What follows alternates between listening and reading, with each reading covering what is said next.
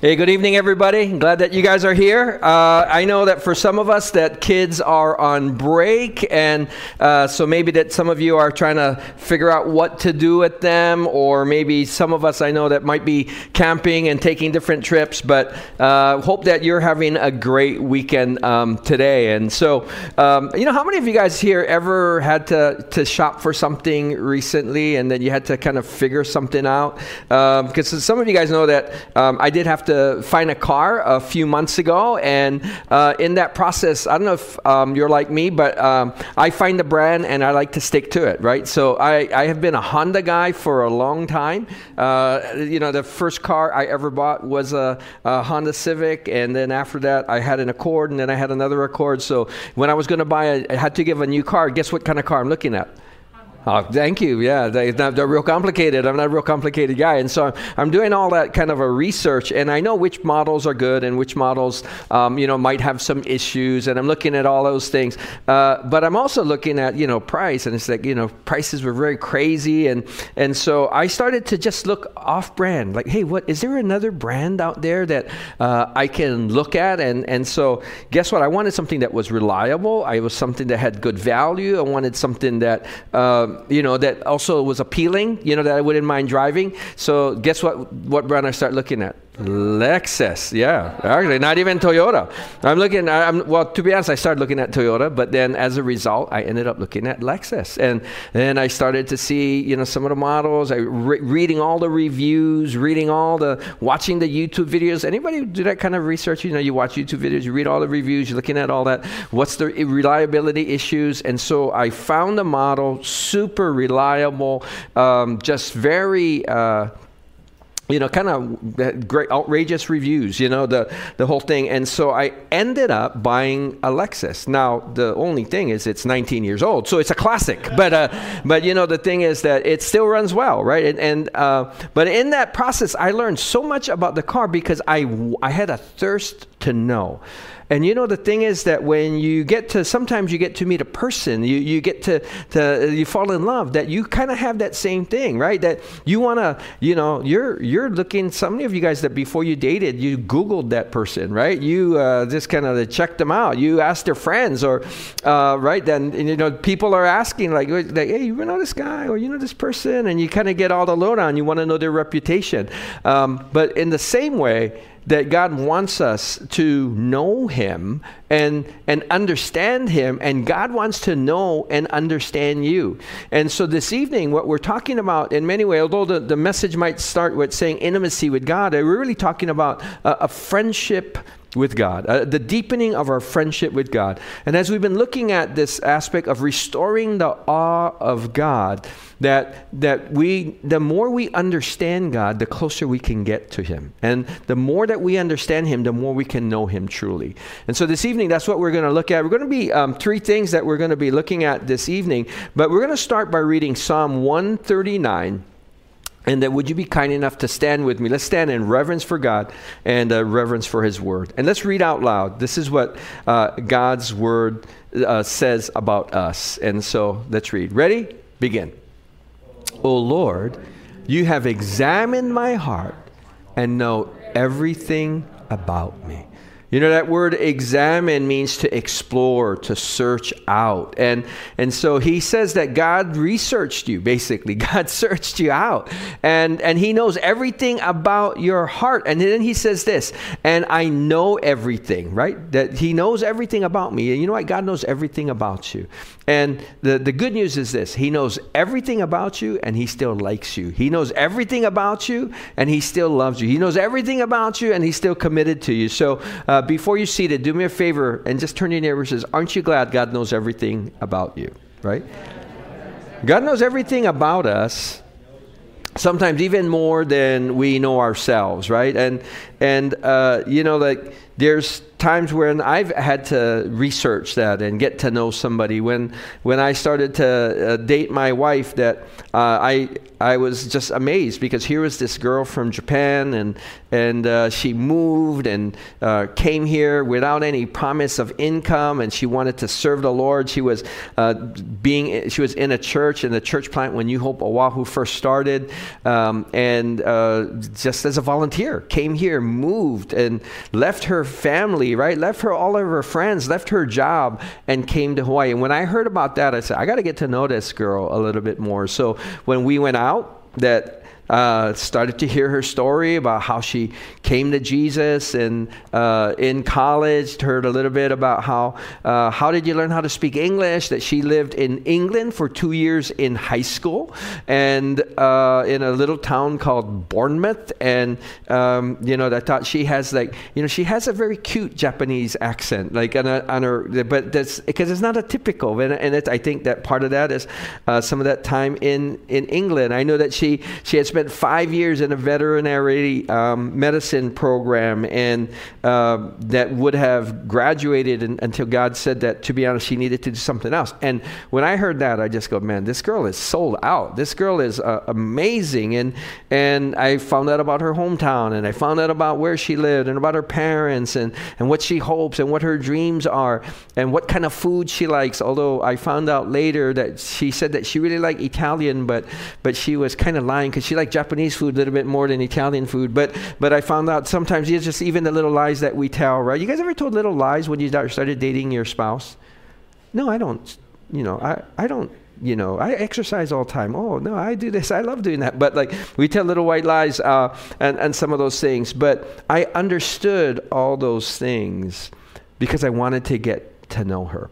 And, and God says this He explored everything about you so that he could know you. The word know means that as well that he it's to reveal and to know by experience. The Hebrew word yada. It's the same word that when when a husband and a wife come together uh, in in intimacy and physical intimacy, the Bible says and and Adam knew his wife Eve. Now, they're not talking about that they shook hands and said, Nice to meet you, right? They, they're talking about a little bit more than that. And, uh, but it says that there was an experience. And and so God says this I, I, I, have searched you out. And, and I know everything about you. I know your heart. I examined you. I, I, I've, I've explored this aspect. I've asked the questions and, and I've watched you. And then he says this that he goes on and he says this about it. He says, So you know when I sit down or stand up. And so uh, this morning, that when you woke up, that God knew when you woke up. He knew when you, you, you rolled out of bed. He knew what you uh, did first thing in the morning. He, he knows all of these things. He says, You know my thoughts even when I'm far away. And sometimes I think there's times where we feel far away from God. God says this I still know you and I still know your thoughts. You see me when I travel and when I rest at home. You know everything I do. You know what I am going to say even before I say it, Lord. Now, some of you feel like um, I think God demonstrates that through my spouse because I think it seems like she knows what I'm going to say or he knows what I'm going to say because they tend to finish my sentence. No, but uh, that's a different thing. But um, but just saying all of these things about you, but that God doesn't know you like a microbiologist knows bacteria, though, right? It's not that He looks at you under the microscope or He doesn't know you like a number that you're three. You know, this is my my child three billion seven hundred million forty 47,000 and you know it's not like that. He doesn't know you like that. He he knows you. I like what it says in Exodus. In Exodus it says this, you have told me I know you how? By name. And God knows your name and I look favorably on you. If it is true and you look favorably on me, let me know your ways so I may understand you more fully and continue to enjoy your favor. You know, I hope that you're you're you're moved in that sense that God knows your name. And uh, we used to sing a song called "He Knows My Name." I don't know if anybody remembers that. It's by a guy named Tommy Walker, and and uh, I remember when Tommy was introducing that song, he would often come to Hawaii, and there were some conferences. Uh, and I remember him uh, actually, we just hanging out, talking story with him. A bunch of the uh, the guys were there, and so he so he started telling the story about when he wrote this song. He um, he was on a mission trip, and uh, that he was in Africa, I think, and, and there were tons of kids. And there's this one boy, and I, I can't quite remember the name. It let's say his name was Adam, and uh, there was a, there a ton of kids. And he said, "Hey, what's your name?" And and he said Adam, and and then you know like on, and there was just again like, like a ton of kids in this camp, and he was there. He was going to lead worship for this mission thing, and uh, a day or two later. Uh, that that boy was walking just by himself across the the um, compound, and and Tommy went out and he said, "Hey, Adam," and he stopped and was shocked. He says, "Because you remembered my name, you you know my name," and he he started to weep he said, because in the middle of all of those things, he had lost his family, he had been an orphan. He, he in some ways, was just kind of like one of a number and one of the orphans and those, uh, the, one of the unfortunate. But, but Tommy didn't know him as that. He didn't know him as one of the orphans. He didn't know him as one of the unfortunates. He didn't know him as just one of those who, who had a horrible thing happen to him. He knew him as, as Adam. And and so he began to write this song with Adam in mind and just saying, you know, I have a father, right? And he knows my heart. Before I was even born, and he knows my name. He starts writing this song. And we were hearing this story and we just start weeping, right? Just the fact that we understand and we remembered. Do you remember when God, you found out that God knew your name? That that you weren't just uh, one of the crowd that you weren't just you know so and so's friend. You weren't just you know um, some new guy or new gal that came in but god knew your name. I hope that you remember that that that god wants to be close with you. He wants to have a friendship with you. He wants you to know not only do i know you but he wants you to know him and and I think this is the thing is that God says this I, I I'm always searching out my people. I'm always looking for those who have a heart for me. The, the Lord says in Second Chronicles, He says that the eyes of the Lord look to and fro throughout the earth to see whose heart is completely His, that He might strongly strengthen them. And that sometimes that you think that I'm looking for God and God is saying, Hey, I'm looking for you. And so that, but he says this the prerequisite is part of that is that would we have a heart that seeks after him, right? That would we have a heart that wants to be close to him? And restoring the awe of God involves this aspect of understanding this point is that that as close as you will be to God is not determined by God. You know, some of us that you guys want to be close to God? Would you raise your hand? Yeah, you would raise your hand. Okay, now you want to be close to God. That's that's great. But how close you are to God is not determined by God. It's actually determined by you, right? Because God has already searched you out. God has already called you. God says I already know you. And he says this that when you when you have a, a, when you understand the awe of God, you understand the fear of God in the midst of all of that, he says that what that begins to do is it begins to give you knowledge. It begins to give you insight. Proverbs it says this, tune your ears to wisdom and concentrate an understanding. Cry out for insight and ask for understanding. Then you will understand what it means to fear the Lord, and you will na- gain knowledge of God. You see, the thing is that God is saying this I already am drawing you, I already know you, but how much we know God is going to be about how much we pursue Him how much we seek Him, how much we understand the fear of the Lord, the respect and the awe and the honor of God. Because He says, when we do that, then we'll understand that whole thing and you'll gain the knowledge of God. Now, at the same time, um, I think this understanding that the relational depth is is based not on God, but it's based on us, is then then it then it's incumbent on us to make sure that the Jesus that you know is the real Jesus. And I say that, that, that you got to make sure that the Jesus that you know is the real Jesus. Because I don't know if you've ever talked to anybody like this, but I, I have, where, you know, we're talking about something. We're talking about something in the scriptures. We're talking about some social issue. Um, and sometimes we, we want to talk about it, like, what does God say about this thing? And, and I've heard people tell me this, well, but my Jesus, you guys ever heard, like, all of a sudden, it's not Jesus, but it's my Jesus people will say, right? So it's like, well, my Jesus just, he doesn't judge people. My Jesus is, is all about love. He never judges anybody. My Jesus wants me to be happy and to feel good about myself, right? That, that you know, the thing is that he's just about love and, and he just wants people to be good. And, and I think all people are born good. You guys ever hear people say that kind of a thing? If you talk to enough people, I, I think you will. And, and the thing is that, you know, I, I understand what they're saying, and I understand, uh, in some sense, the, the heart in which they're saying it. But I don't think, although I know God is love, because that's for sure, that's what it says in First John.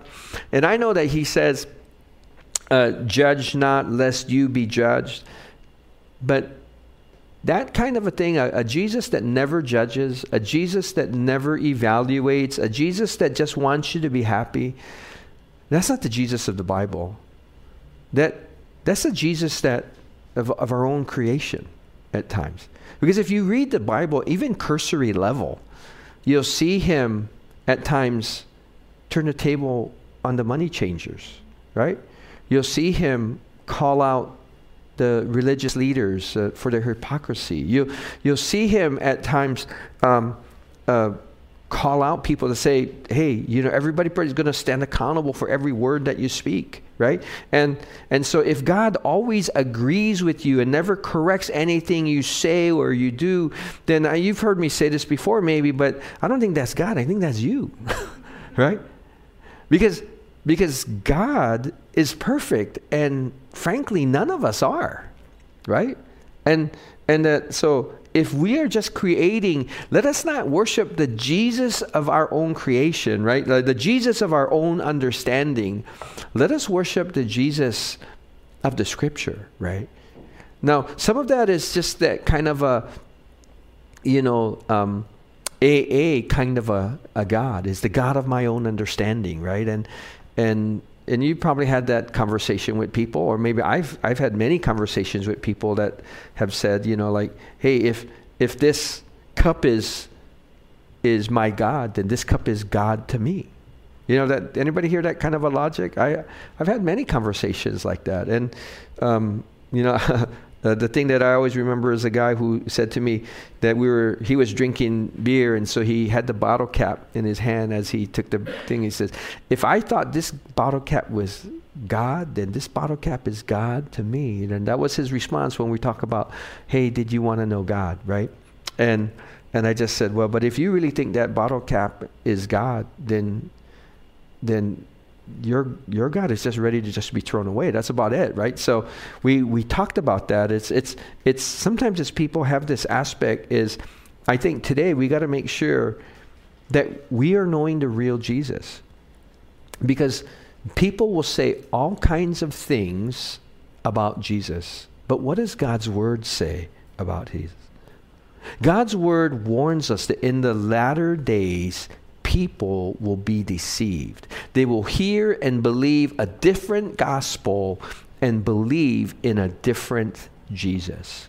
Because the scripture says that the Jesus that is the Son of God, God the Son, who came to earth, who lived humbly, who, who did accept and love people across the board, is not going to return in the same way that when he returns it's going to be quite different. In 2 corinthians 5.10 it says it like this for we must all stand before christ to what? Be judged right? That that one of the things, this is part of the gospel, is that we will each receive, it says, whatever we deserve for the good or the evil we have done in this earthly body. And he says in, in, in other portions, the Apostle Paul said that the time is going to come when people won't want to listen to sound and wholesome teaching. And they're, they're going to want to follow their own desires and look for teachers who tell them whatever their itching ears want to hear. They will reject the truth and chase after myths. So, how do we know if we're knowing the real Jesus? I, I think the real Jesus isn't a slogan. The real Jesus cannot be just defined by, by one phrase. It's, it could be an aspect, it, it could be a, a great part about him, but, but if we want to know the real Jesus, then to be honest, we have to, to go back to God's Word. Because if it's just how I feel, then it's really just your feelings. And so, you know what Paul said in Second Corinthians? He says, I am afraid that just as Eve was deceived by the serpent's cunning, your minds may somehow be led astray from your sincere and pure devotion to Christ. Now, some people, they start out like that. They, they're really devoted to Jesus and they're really sincere in their belief. But he says this for if someone comes to you and preaches a Jesus other than the Jesus we preach, or if you receive a different spirit from the spirit you received, or a different gospel from the one you accepted, he says you put up with it easily enough. That, that he's saying this, he's, he's just saying that this is a warning that we ought to be careful, that we never let the world define Jesus to us because he revealed himself to us. He's given us his word that if my Jesus sounds just like any cultural icon, if my Jesus sounds like any meme or slogan, then to be honest, then my Jesus looks more like the world than he does from the word, right? And and so we need to be mindful that the real Jesus is is not a slogan. He, he's, he's not just He's not just love, right? He, he's not just um, welcoming. Is he? Yes, he is. But it's not all that he is, right? He will judge. He, he does know people's hearts. Now, Paul the Apostle was addressing this, the practice in the ch- Corinthian church that not that they were following other gods. The, the, the, call wasn't that they were following other gods. The, the call was that they were following Jesus, but that somewhere along the line, somebody changed the Jesus that they're following. That makes sense? They use the same term, they use the same name, but it's totally a different kind of a person. And so sometimes the, the, the, most difficult thing is that when people have a Bible, but they just change it a little bit, right? They, they, they change its meaning, they change its structure, they, they change what it says. Because God wants us to be faithful to Him. Not just that we don't follow other gods, that's, that's part of it, right? In fact, the scripture says that God is a jealous God. Have we heard that before, right? But what does that mean that God is a jealous God? It doesn't mean that God is insecure, right? It doesn't mean that God has, you know, boundary problems. It doesn't mean that, that God is uh, codependent. But jealousy in this aspect is that he longs for you and I to be faithful to him right? But we, we all have that. That's a natural that's a natural desire for all of us. That if that if you ever fall in love with someone, that for most of us that that the natural inclination is that if you dedicate your life to someone, what do you want in return? For them to dedicate their love to you, right? That if there's boyfriend or girlfriend or husband or wife or whatever it is, that that even even in other covenantal relationships, right? Even in hey, we're in this thing together, right? We're we're going into business together. I got your back, you got my back. That we want there to be loyalty, right? within even friendships, even within uh, work relationships, even in uh, uh, you know kind of journeying through life. But he says this the problem isn't so much us chasing after other gods. He says, just let's make sure that we're not making up Jesus as somebody else. You guys ever meet somebody and um, that they start describing somebody to you that you know well, but you don't recognize the description of that person? You know, sometimes it's like, um, oh yeah, I met this guy, whatever. Like, so oh, um, you know, uh, oh yeah, I know them too. And then they start describing them, and you go like, it doesn't even sound like my friend, right? Doesn't even sound like that. Like you, you can start wondering. It's like maybe because they met them in a different setting. Maybe, maybe they met them on a bad day. Maybe they met them in a in a different kind of a uh, an environment. But, but this is what this is why it's important to know the real Jesus. Because if we don't know the real Jesus of the scriptures, then I think that so often that Jesus is just almost portrayed like a weak individual who anything goes and it doesn't matter anything doesn't matter you know he he he's just a he's just kind of like a little uh, kind of hippie the hippie Jesus right? And and and so, but this is not the scripture what the scripture says about Jesus.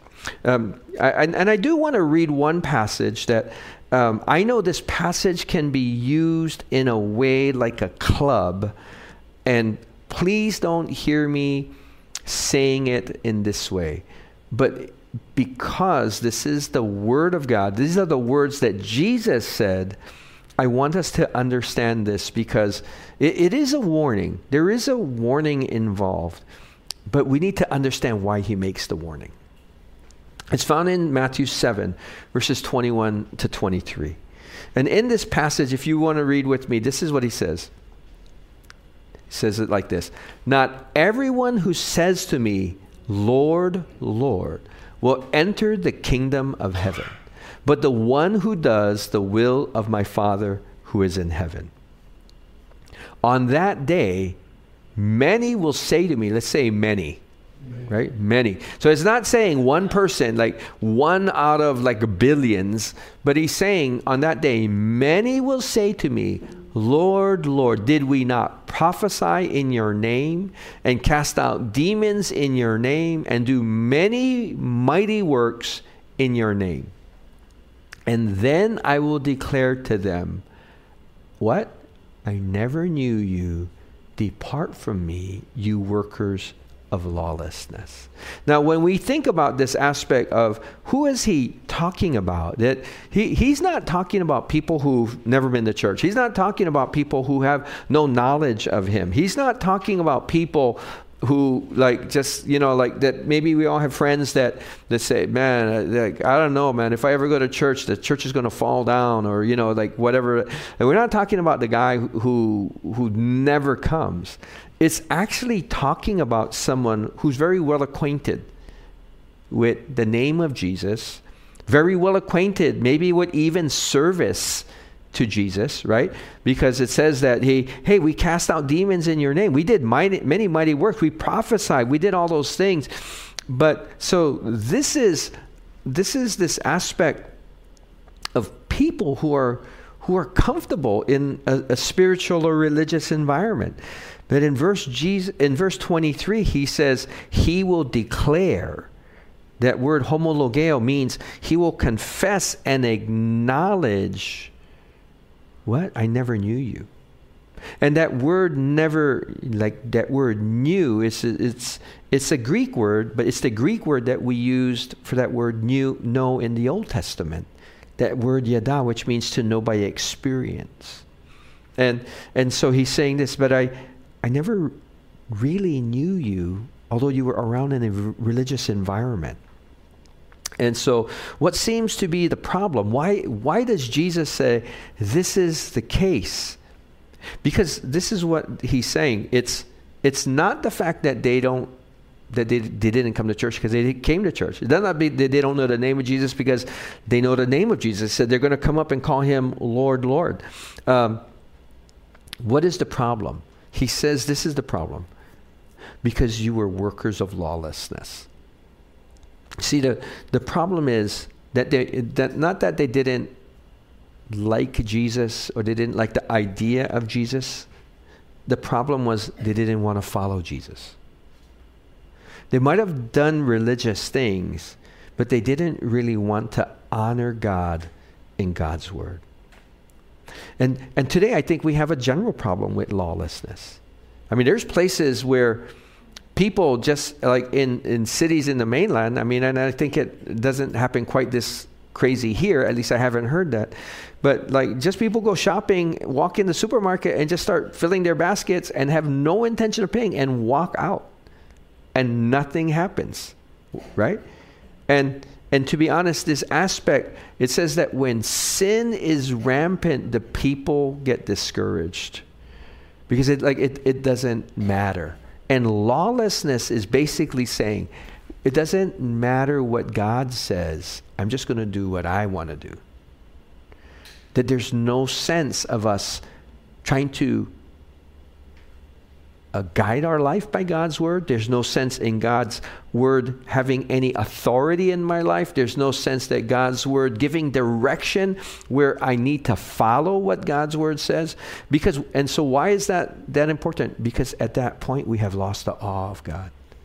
We've lost the fear of God. That's what we talked about responding to God's word last week. God doesn't just want me to listen to his word and to obey his word, he wants me to obey quickly right? He wants me to obey completely. He wants me to, to bring it to completion. And so, how sobering the fact, how sobering the fact is that when people can do religious things, but then on, on one level, but in the other level say, I don't care what God's word says. I'm just going to do it this way. And it's at that point that God says, let's not be deceived about that. Because that's not, that's not Jesus, what Jesus said in the Word. Now, when I say this, this is not saying that you are, uh, that you still sin, right? Can we just say that? It's not saying that, it's like if you still sin, then, then you practice lawlessness. That's not what it's saying. It's last week we uh, or a couple weeks ago, we talked about this aspect of grace and truth in the narrow way. And it's saying there is a grace, right? Because without grace, you just get legalism, right? But without truth, you just have lawlessness. And so, in other words, it's saying this that it's just that you you can still struggle in this aspect of following God, but the what's the line? The struggle is real. You guys ever heard that? It's like, oh, the struggle is real, you know? And it's like, but we, you may struggle in this aspect to, to honor God, to honor His word. But what you're doing is that you're willing to say, God, your word is right, and I am struggling and I am battling to do my best to honor you and honor what you say. If you don't do it perfectly, I believe there is a grace. This is not this is not perfectionism that we're talking about. But there is this aspect of being honest with God and his word. And that we say that what he says is not just some archaic thing. It's like it's it, it, it's it, it's like the old days, right? No, that we take what God's word says is God's word today. He says, Jesus didn't come to overthrow the law. He says, I came to fulfill the law. Right? And so even when we read in the Old Testament that, hey, you know, that, that God doesn't like a number of stuff. I, he hates lying lips. He says he hates the, the hands that, that practice violence. He hate that, you know what? God still hates those things today. Can there be forgiveness for it? Yes.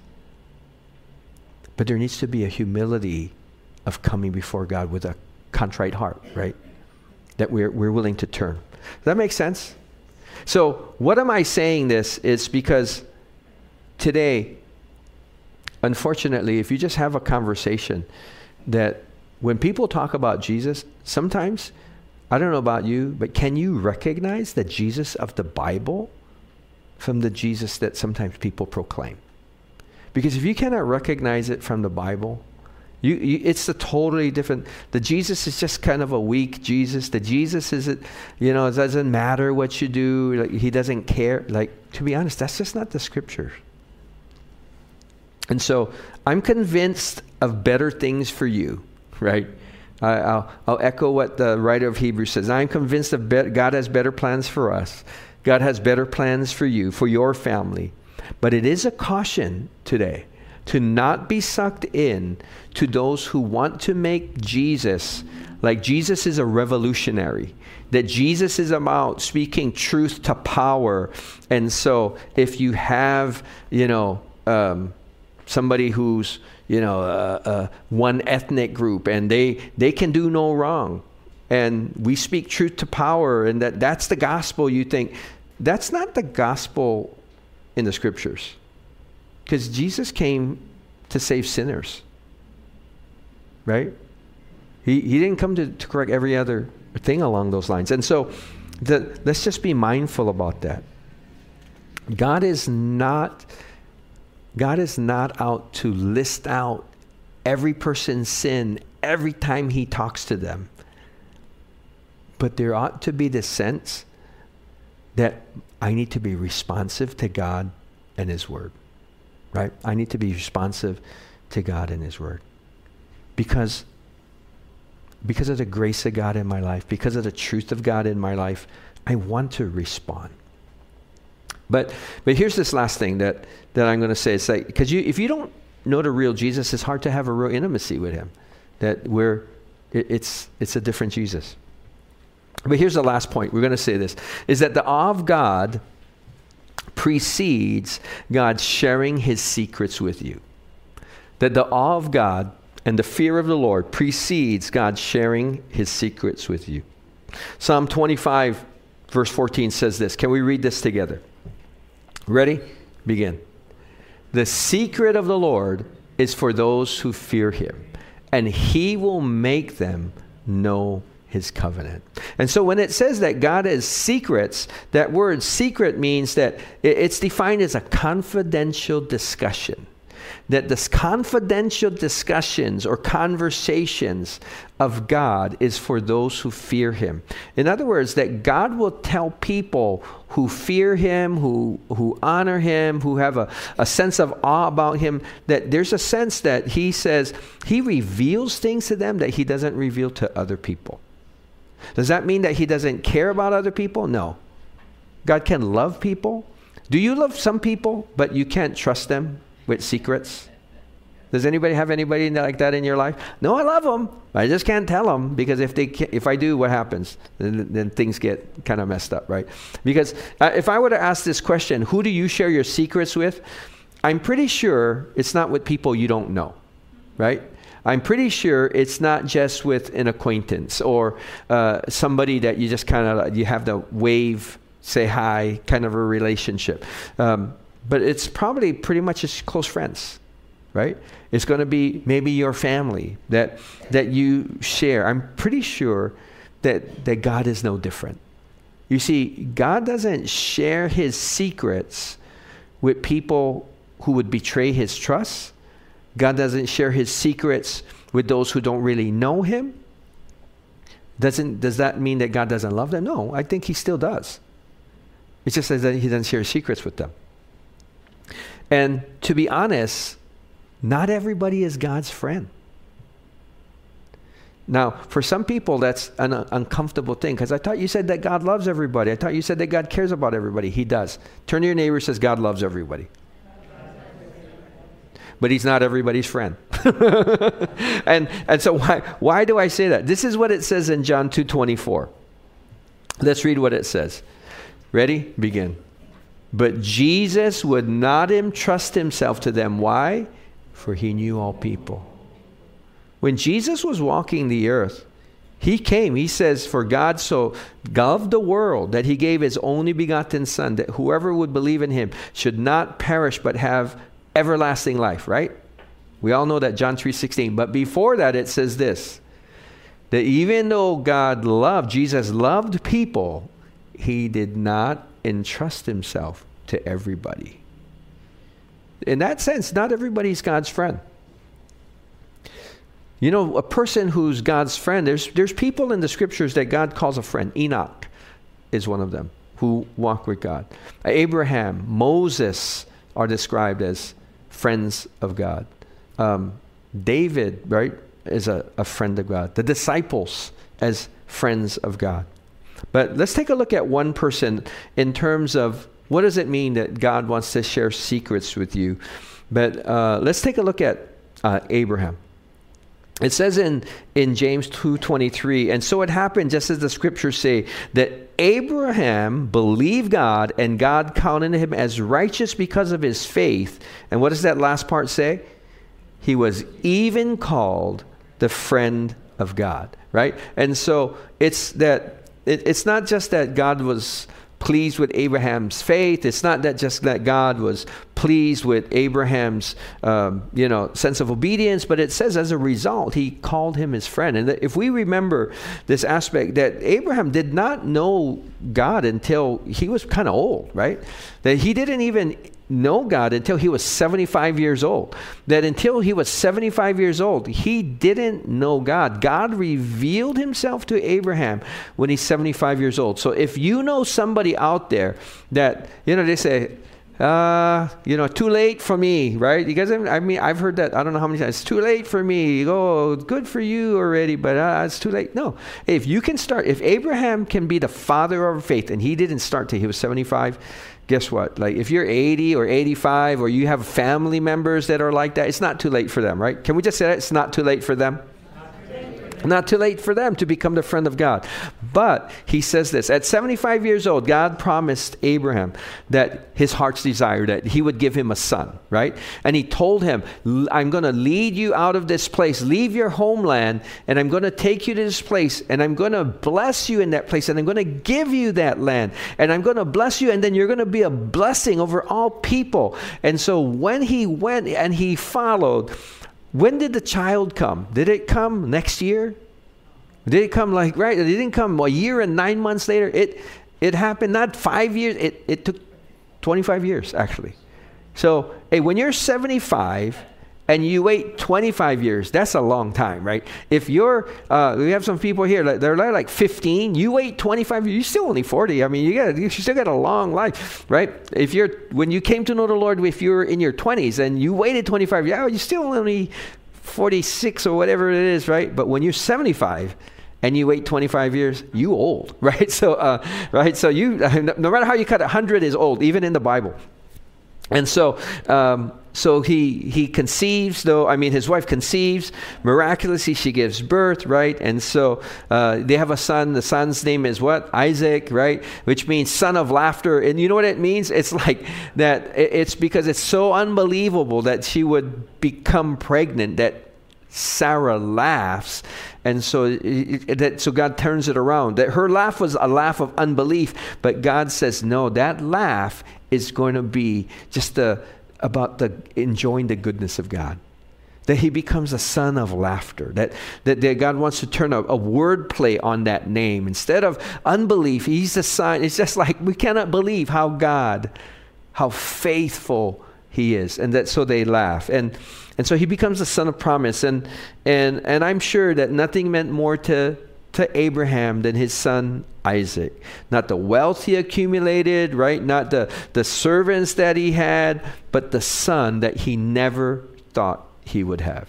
Some of you guys, are there's things in your life God's promised you, and you never believed that really that it could happen. That there's some promise that God has for some of us that that you go like, I, I have no idea how in the world this could happen. Abraham felt like that at 75 years old. And I, I'm guessing at year 24, it looked pretty bleak, right? That, that after waiting, I'm 99 years old, and my wife is now 85 years old. I, I, I think that ship long sailed, right? We might think.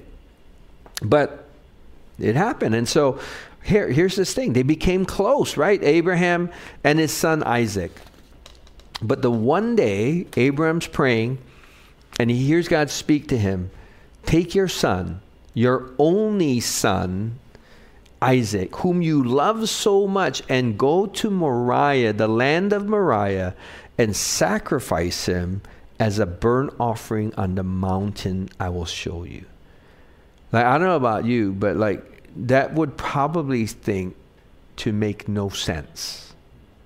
God, didn't you just promise me like 25 years ago? Didn't you just promise me when when I came to know you that I'm going to have a son and that I'm going to be a father of many nations and and and through not just through anybody but through my son Isaac?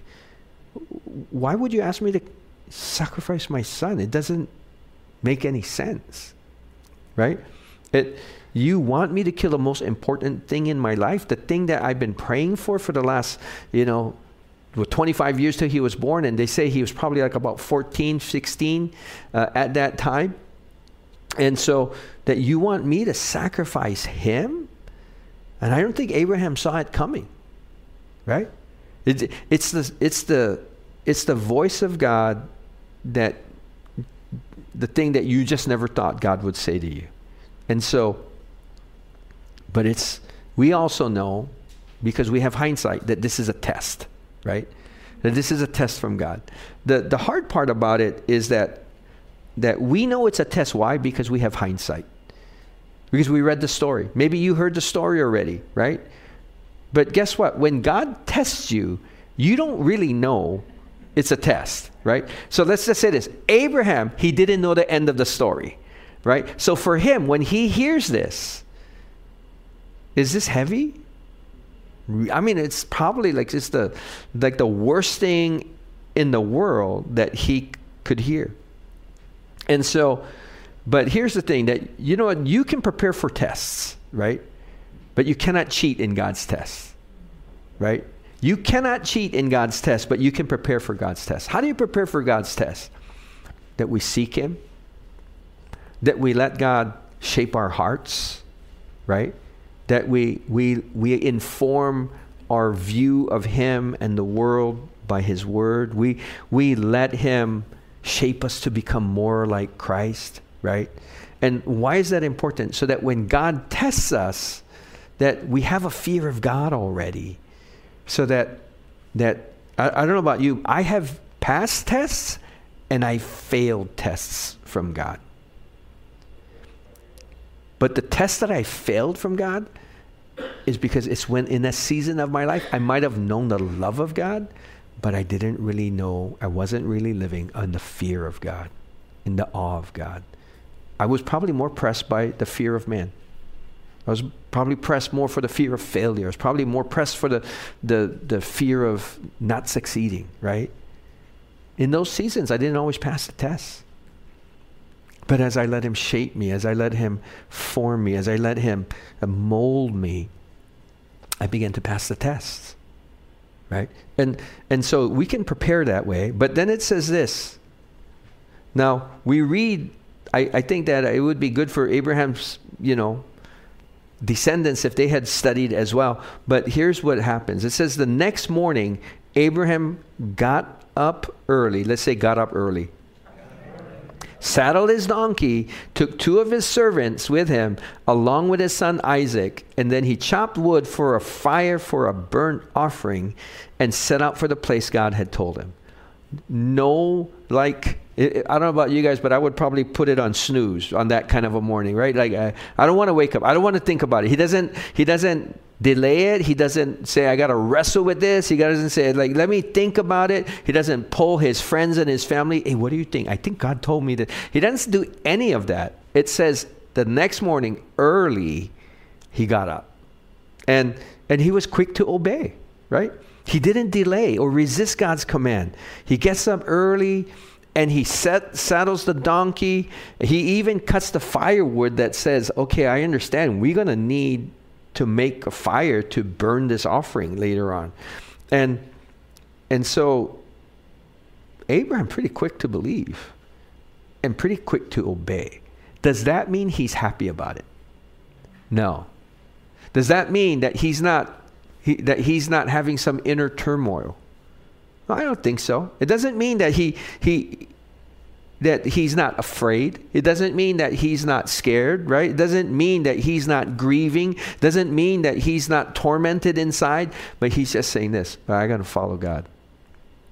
Because that's what God said. So he gets there and, to the mountain and, and, and and it says for on the third day, right? On the third day, they get to the mountain, and then he leaves the servants behind, and then it's just him and his son, and they walk up and they build the altar, and and I think that when now it's getting closer, I, I, am guessing Abraham's probably really feeling it. Now, how do we know that? I think he's really feeling it, but and and and I don't think just Abraham has faith. I think Isaac has faith. You know why? Because it says that Abraham ties up Isaac. Do you think if you're 16 years old and your dad is 116, that if you don't want to get tied up, you're not getting tied up? I think so, right? Like if if you 16 years old or 14 years old or whatever it is, your dad's 114, 116, you don't want to get tied up, you're not getting tied up. I think Isaac allows himself to be tied. I think, I think Isaac had rock star faith as well as Abraham. And and I don't think he understood. I think he was afraid. I think he would have been turbulent as well. But I think it takes every bit of Abraham's Abraham's willpower to carry out what was needed to obey. And then he does the unthinkable. He takes the knife, he raises it. Is it because he totally believes and agrees with what he's doing? No. Doesn't even make sense to him. But he does it because that's what God said. And then suddenly it says this in Genesis 22:12. What does it say? Don't lay your hand on the boy, the angel said. Do not hurt him in any way. For now, let's can we just say this this last part of that verse? Ready? Begin. For now I know that you truly fear God. Now I know. Why? Is it because he said he did? Is it because he always felt like he did? No. It says, Now I know because you have not withheld from me your son, your only son. He knows that you really feared, that Abraham really feared him because he was willing to obey something that made no sense to him, something that he probably didn't want to do, probably something that didn't have any benefit for him, something that, that even kind of was the most painful thing. It cost him to obey. But because of that, God says this now I know. Now I really know because it's not just what you say, but it's what you do. And then Abraham, Abraham named the place Yahweh Yireh, or sometimes you might hear Jehovah Jireh. It just depends if you translate with a kind of a Y sound or a J sound. Um, in Hebrew, it's probably more closer to Yahweh Yireh, which means the Lord will provide. And so, God doesn't just know when Abraham obeys, God knows when we obey.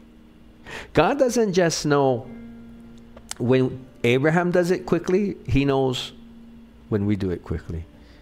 God doesn't just know that it didn't make sense to Abraham, God knows when it doesn't make sense to us.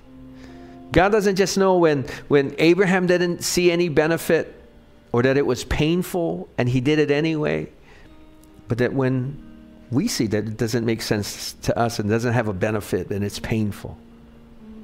God saw that when Abraham would bring it to completion, he was ready to bring it to completion.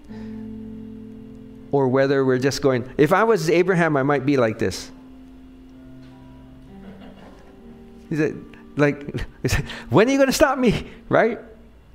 But I'm so thankful that God really knew. God really knew. I'm not saying I could do what Abraham did. I'm not saying, I'm not pretending. I've never been in this situation. I am so glad God has never asked me to do this. The good news is in the New Test, I mean, in the later on, we know that God doesn't call for human sacrifice, right? Later on, he makes it very clear. So let's just be sure for that. So if God tells you kill somebody, that's a different Jesus, right? Okay. Um, but Abraham then becomes God's friend in a way that's different. And then now God tells him secrets that he doesn't tell other people.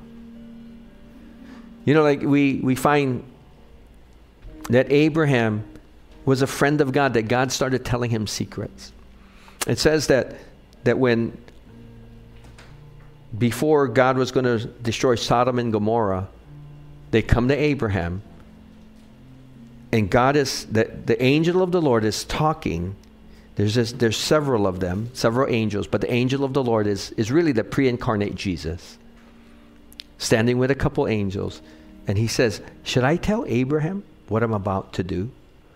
And, and he says, Yeah, that's my friend. So he tells Abraham, I'm going to rain down judgment on Sodom and Gomorrah. And Abraham is, is very interested in this information. Why is that? Because he has his nephew Lot who lives in Sodom and Gomorrah. And so now he gets into this kind of a bargaining mode that, Lord, but but you're you're righteous and you wouldn't destroy the righteous with with the guilty, right? So that wouldn't be just. And so would you would you spare the city for 45 people? Right? And then he he kind of gets this place where he just bargains them down, right? Goes from 45 40 35 30 20 20 15 10 and then so he he comes to 10 and he stops at 10 and why does he stop at 10 why didn't he just go down to 4 maybe uh, we don't know, right? We don't know why he stops at 10, but maybe he thought, man, Abra, I mean, Lot's been living out there. He probably at least reached a few folks, right? If, if he just reached another family, that could be 10, or did they, the girls married and then they reached a few people, and maybe, I don't know, maybe that's what he thought, but he stops. And then Abram goes to the tent. Now, Lot, by the way, is considered a righteous person but God never told Lot what was about to happen. God told Abraham. Why is that? I think Lot wanted all the benefits of the world and to be as close to the world and still just get the blessings of God. You see, when when they parted ways, this Abraham said this, you can choose which way. And it says that Lot looked long and hard toward the plains of Sodom and Gomorrah and saw that was the it was a pleasant place. It was a good place to to raise to to raise sheep and goats. And so he went there because he wanted to be he didn't want to be in the world. He just wanted the blessings of all the world. And so the hard part about that is is that it got in his family. Right? Got into his wife. The world got into his wife. That when when judgment came, she didn't just turn around and say, I wonder what's happening. And she was judged. When it says that she turned back, the implication is she went back. She wanted to go back to Sodom. She couldn't stand for, I, I couldn't leave the world. And the daughters in, infected the daughters, and there was some strangeness in that place. But, but here's the thing that God has plans, and if you honor Him and you, you fear Him, this is what God says I have the inside scoop for you. God wants to tell you stuff, God wants to share stuff with you. And, and this is what he says in John in the New Testament. This is what Jesus said the real Jesus, he said this You are my friends. What? If you do what I command. I no longer call you slaves. Because a master doesn't confide in his slaves. Now you are my friends since I have told you everything the Father told me. And he's saying this that there's this aspect because they were willing to obey.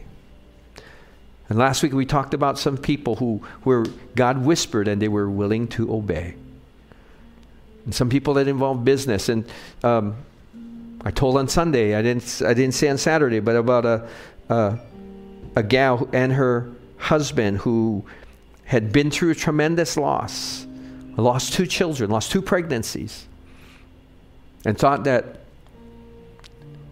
they thought they knew what heartache was. They thought they knew what that grief was till they lost two children in pregnancy. And I think it's at that point they, they experienced a loss that they never experienced. And even in the midst of their struggle and their wrestling, and because there was pain and there's recovery,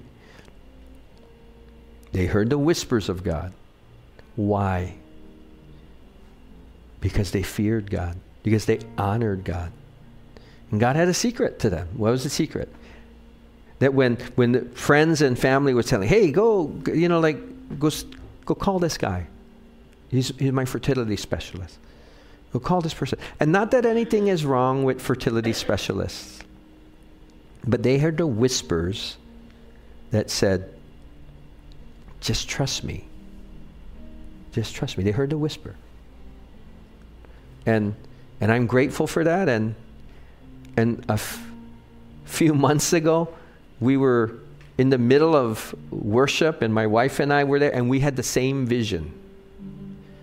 As Jasmine was up here, I don't know if she was singing or she was doing announcements, but I just, I had this vision that I saw her. She was skinny as a rail, but, but I saw her in Hapai.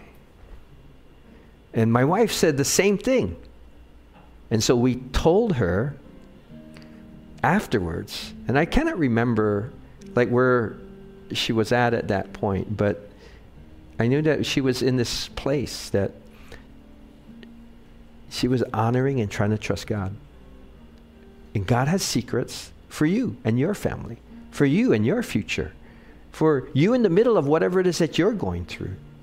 He says that if you have that, he says, I'll lead you, I'll guide you, because we'll be close when we know the real Jesus. Amen? Amen. As bow our heads, we'll close in a word of prayer. Father, we're so thankful that, that you really do know us. You know our weaknesses and you know our past. And we're thankful that you still called us. And because, Lord, that because you've been kind to us, Lord, that, that we've come to know you. But Lord, that but at the same time, maybe some of us we we still are subject because we still sometimes can feel the pressure when the world wants to redefine Jesus and say that he's, he's like Santa Claus. he, he's Christian Santa Claus for some people. But, but let's, not, let's not forsake the real Jesus. The real Jesus who came with grace and mercy, but, but also came in power. And also called for allegiance and also called for obedience and also called for a, a, a, high view of God. Let's not forget that. And let's just remember that, that when, when we practice honoring God, when we practice having an awe of God, you know what God says? I just, I know I can trust you. So often we think, can I trust God? And God is saying so often, the opposite. I'm checking if I can trust you. Because I have great plans for you. I just want to just want to know that you're that you honor me first, and then I'll share the plans. Father, would you just let us know your heart? Would you let us know your whispers? Father, would we hear, would we draw closer to you as a result of us knowing you, us honoring you, us understanding the awe and the fear of the Lord? And Father, thank you for your blessing. Would you cover my friends? Would you cover our family? Would you cover, Lord, our community? Father, would you cover your people in Jesus' name? Amen. Thank you for tuning in to the New Hope Kapolei Messages podcast. We hope you enjoyed this weekend's message and that it brought you inspiration and encouragement in your journey of faith. If you'd like to listen to more messages or stay connected with us, Visit our website at newhopekapolei.org or follow us on social media. Remember, no matter where you are in life, there is always hope and a new beginning in Christ. So let's continue to grow and learn together as we pursue a life of purpose and impact. Thanks again for listening. We'll see you next time. Aloha and God bless.